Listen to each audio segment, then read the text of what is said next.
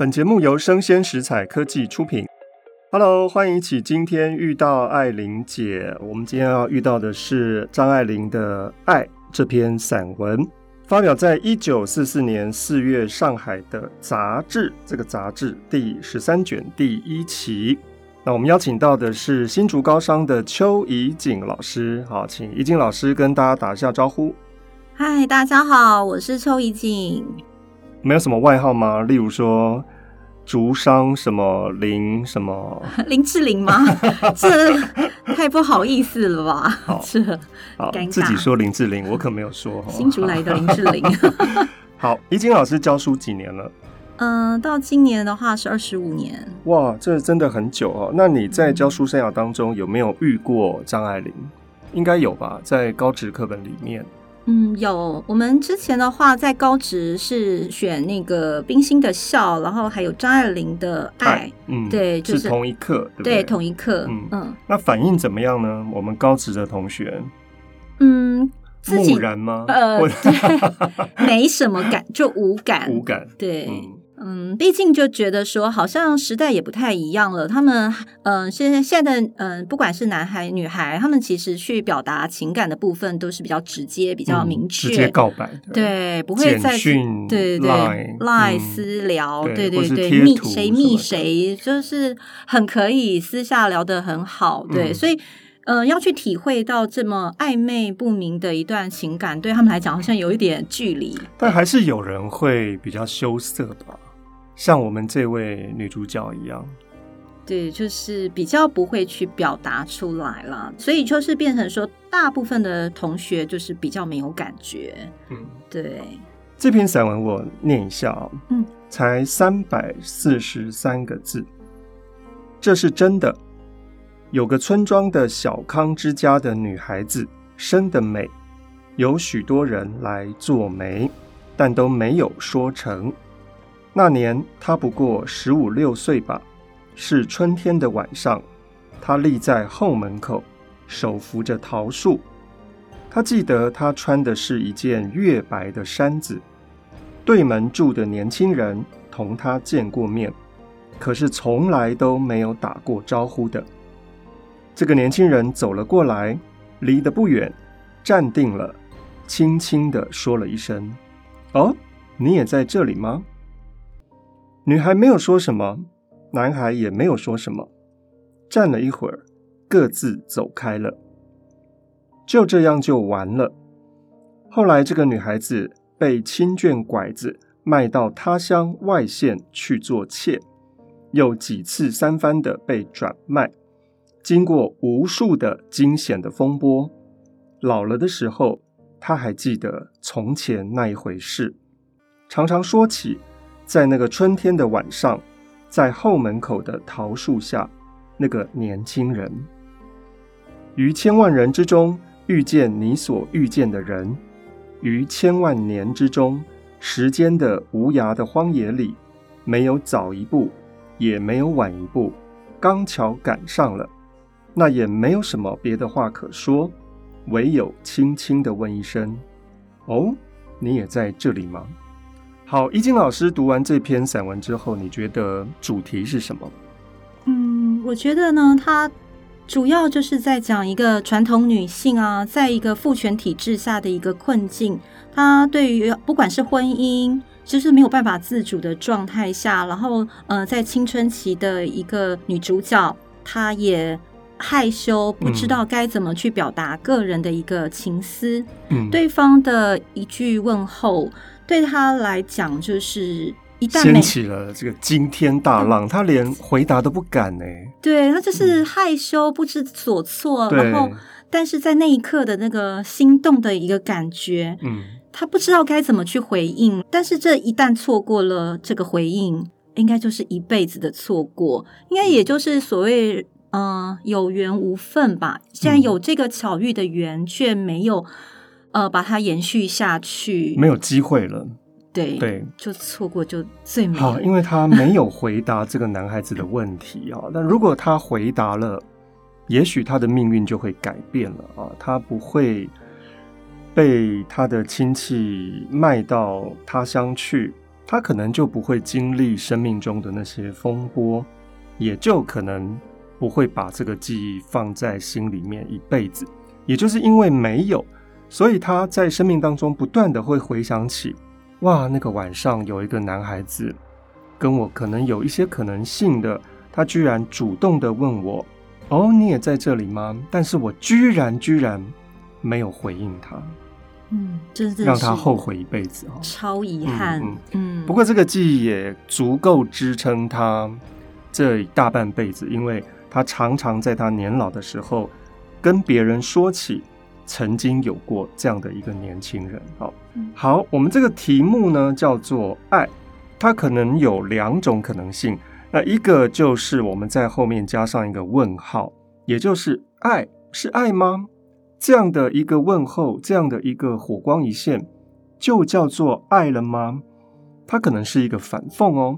但如果我们在后面加一个句号，这就是爱哦，很郑重的告诉大家这是爱。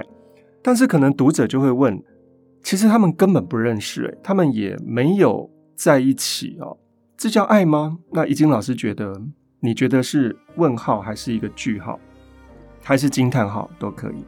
嗯，我觉得是句号，句号。呃，对，嗯、甚至于是一个惊叹号，因为在他的生命里，就是留下了一个一个经验，一个永远难忘的回忆。嗯，那为什么会这么说呢？就是我认为呢，这样的一瞬间的怦然心动。足以在他后来往后悲苦的一辈子里不断的想起，然后支撑他在痛苦之中，在一个没有爱的婚姻里面，他呃愿意就是用这个这段记忆不断的支持自己的，嗯、就是活下去的力量，嗯、像是一种疗愈哦。当他不断的说，不断的说，好像就真的可以让他半生的悲伤化解掉。瞬间就所有的痛苦都会遗忘，嗯、因为曾经有这样的一份，就是对方是这样子注意到我了，嗯、他似乎是呃在乎我，嗯、他知道我哎，所以他跟我开口了。嗯、那我认为就是对女主角来讲，她就是表示。哎，会不会这个男生喜欢我，所以他知道我在乎我，关心我？嗯，那呃，后来的长长的一生里，他会把这个想象又更加的美化，甚至于把那份感觉也膨胀，嗯，然后就支撑他对抗所有痛苦，呃，没有爱的婚姻，嗯，或者是被转卖的一个悲苦的感觉。嗯，对对。好，所以张爱玲几乎是颠覆了在传统我们所定义的爱，因为我们总认为一个有爱的婚姻，也许是要长长久久的，大家都祝福一段婚姻、一段爱情是百年好合，可能鸾凤和鸣，可能呃天长地久哦，不会有人觉得说这样的火光一现叫做爱。所以，如果按照怡景老师的观点来看，张爱玲认为这个也算是爱，或是这个才叫做爱的时候，那是不是在某一方面也就排除了那种其实爱不一定要天长地久，不一定真的要黏在一起、腻在一起？其实，在你生命当中有那样的一个动心的时刻，就足够了耶。对啊，我觉得那种就叫做一见钟情。嗯，那对于她来，对传统社会的女性来说，她可能没有办法感受到，呃，先生对她的那个爱，因为以前的传统的父权社会里的男生，可能都是觉得传宗接代是女性的天职，对。然后甚至于呃，能够要满足男性的生理需求，对。所以他们。也不怎么不不怎么会去表达他们的爱，不知道怎么去表达他们对、嗯、对女性的爱。他们认为就是呃，就是给你钱，钱给你有给，给你房子，给你一个名分，给你一个、嗯、呃地方生活，对，对就够了。你还要什么？你还有什么不满足的？对不对？是，嗯、所以嗯。越是这样，越觉得那一见钟情的瞬间是多么的美妙、可贵。对，可贵。好，那我想怡晶老师是站在张爱玲的立场，觉得这样子的一种偶然的相遇，那就是爱了哈。那我想，怡晶老师一定有类似的经验，否则你不会那么斩钉截铁的告诉大家，这叫做爱。因为我在看的时候，我会打一个问号。好啊，这叫做爱吗？好，怡菁老师有没有类似的经验？嗯、呃，是朋友的经验吗？你的朋友叫邱怡景，是不是？好。呃，没有了，好了，那我就透露一下好了。好好好，那种国中的往事，对，一个国中的情窦初开的一个，大概也是我十五六岁的时候。我记得我们那个国中啊，嗯、呃，有一个男神等级的，像是偶像一样存在的男生，他是学生会会长。哇、嗯、哇！他当初在就是宣传他的政见理念的时候，他还带着一把吉他到各班去弹。天哪，这太帅了！真的是太帅了，所向披靡啊！对啊，然后又高又挺拔，然后又长得非常的帅。最重要是他其实就是一个看起来非常有教养的人。嗯，嗯，据说他是一个大学校长的儿子，所以他的整个气质、他的教养，简直就是我们心中的那个男神。嗯，哦，对，所以所以你就心动了。你有注意这个人？我当然注意他。但你认识他吗？你有机会认识他吗？没有啊，那种情窦初开的少女，就是满脑子会是他，但是不知道怎么去表达。然后呢，嗯，好像据说自己还蛮要好的那个麻吉，他也喜欢他，这正常吧？这个万人迷就是这样。是啊。但是我就不敢，也不敢开口，也不敢跟他说什么。但是呢，至今念念不忘，就是有一天，我们呃，因为排球场上隔着一张网，他刚好在前排的中间，我也是。他竟然开口，是男女混？呃，就是因为我是我们是班级嘛，我们是男女分班。嗯，对对对，是男女合校，但是是男女分班。分班，这样男生跟女生打排球。哦嗯，对啊，这是友谊赛 哦。对对对对对，所以一对是男生，一对是女生，对，这样怎么公平？嗯，就是友谊赛嘛。然后，所以他竟然在那个瞬间问我一句话，然后他大概问的只是说：“哎，你认识那个某某某吗？那可能也是我们学校另外一个，就是国语文竞赛的一个常胜军。”嗯，对，他就问我认不认识。嗯，然后我只记得当，那你怎么接话的？我木然的说不认识哎、欸，就这样，就这样，就这样就完了。对，就这样就这样完了。嗯，没有再继续下去。他也没有再问你任何问题。没有。天哪，好可惜哦，搞不好他在搭讪你哎。嗯，对呀，我现在现在想起来才觉得，呃，也许我应该再问他，呃，为什么问我这个问题等等，是也许我们就可以开启。一长串的对话，啊、甚至于一段情感也说不定。嗯嗯嗯、好可惜哦，男神呢？好，好，嗯，这个记忆也就珍藏在你的心里面一辈子。是，到了年老的时候，常常就要跟大家说哈。是啊，好，这个是怡晶老师自己的经验，但我相信这个经验现在看起来是很美好的，可能现在想起来都会还有一种甜蜜蜜的感觉。嗯。好，那张爱玲她喜欢用刹那跟永恒之间的一种类似于来强调，这个刹那几乎就等于永恒。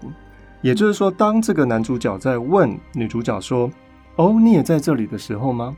对于女主角来说，那就是她的永恒了，那是她珍藏一辈子的、完全不可能割舍掉的记忆啊。呃，张爱玲喜欢在刹那跟永恒当中呢，去玩一种类似于辩证的游戏。例如说，我们记得在《金锁记》里面泼出去的那碗酸梅汤，张爱玲形容说，那是急急的一刹那，啊，一斤、两斤，嗯，一年、一百年，这样子泼出去的水的刹那，跟那个一百年的永恒，其实对于一个女性来说，那就是一个近似于的符号。那另外，我们在留情当中也可以看到一种类似的描摹。啊、呃，当米金瑶跟他的夫人在阳台上面看到天空中出现一段残红的时候，张爱玲形容说：“又是一刹那，又是迟迟的。”哦，所以在这样的一个很重要的时刻里面，其实刹那跟永恒没有那么重要了。它对一个人来说。那就是一个足以支撑他一辈子的东西。那我相信跟这篇爱很类似啊。好，那其实这篇散文写得非常的漂亮，我觉得漂亮的地方有好几个，例如说十五六岁，还有春天的晚上，为什么？还有后门口，还有桃树，还有月白的山子。嗯，好，我们来看一下，怡菁老师觉得十五六岁的青春期的少女，是不是多少都有一种对于异性的一种怀想？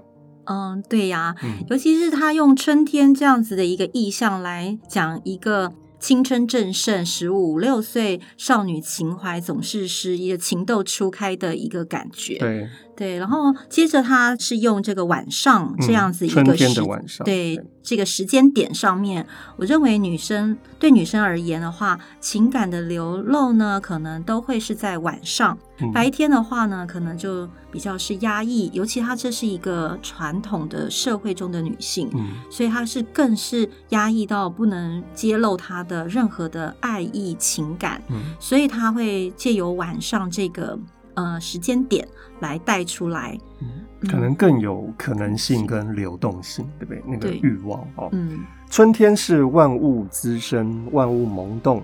那当然也唤醒了这位十五岁的少女，她内心里面可能有一些莫名其妙的情愫，要开始蠢蠢欲动。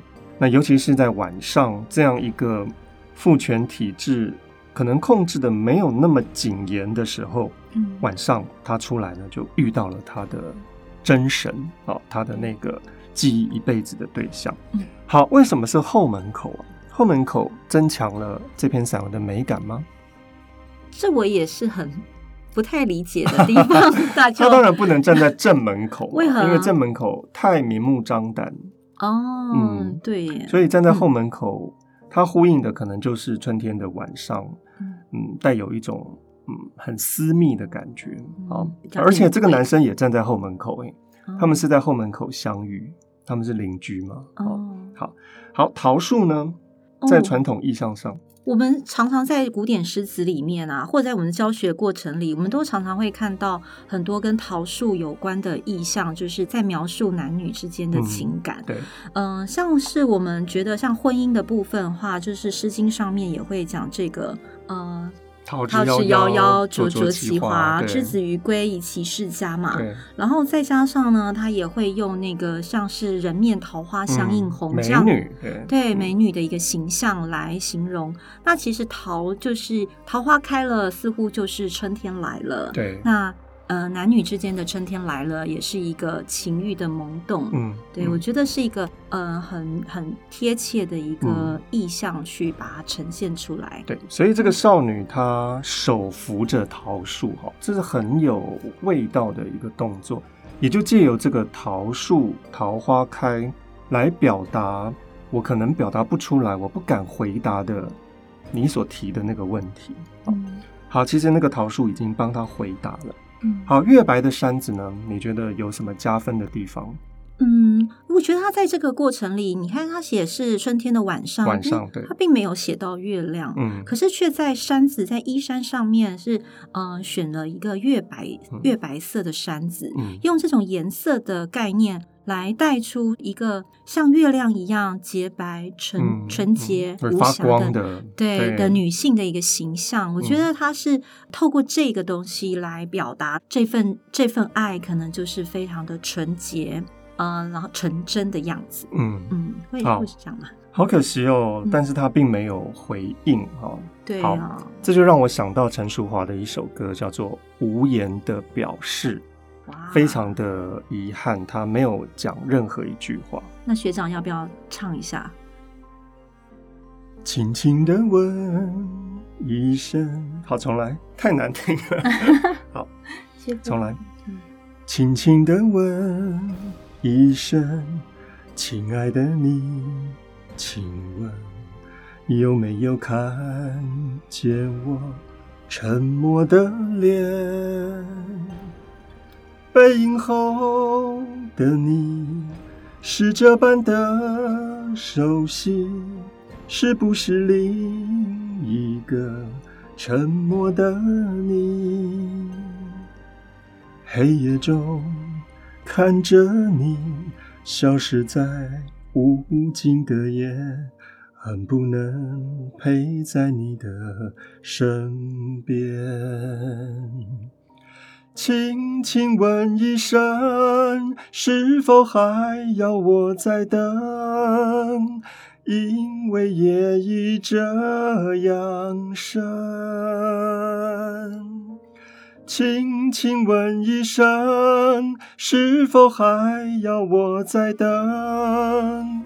因为夜已这样深。好，今天不能只有我唱歌哦。既然易经老师已经来了，所以一定要逼你唱歌。好，唱哪一首？呃，刘若英的《原来你也在这里》。对，这个也是张爱玲的传记电视吧，电视剧的。她从海上来，对不对？对，嗯，的主题曲哈。好，嗯，请允许我尘埃落定，用沉默埋葬了过去。满山风雨，我从海上来，才隐居在这沙漠里。该隐瞒的事总清晰，千言万语只能无语。爱是天时地利的迷信。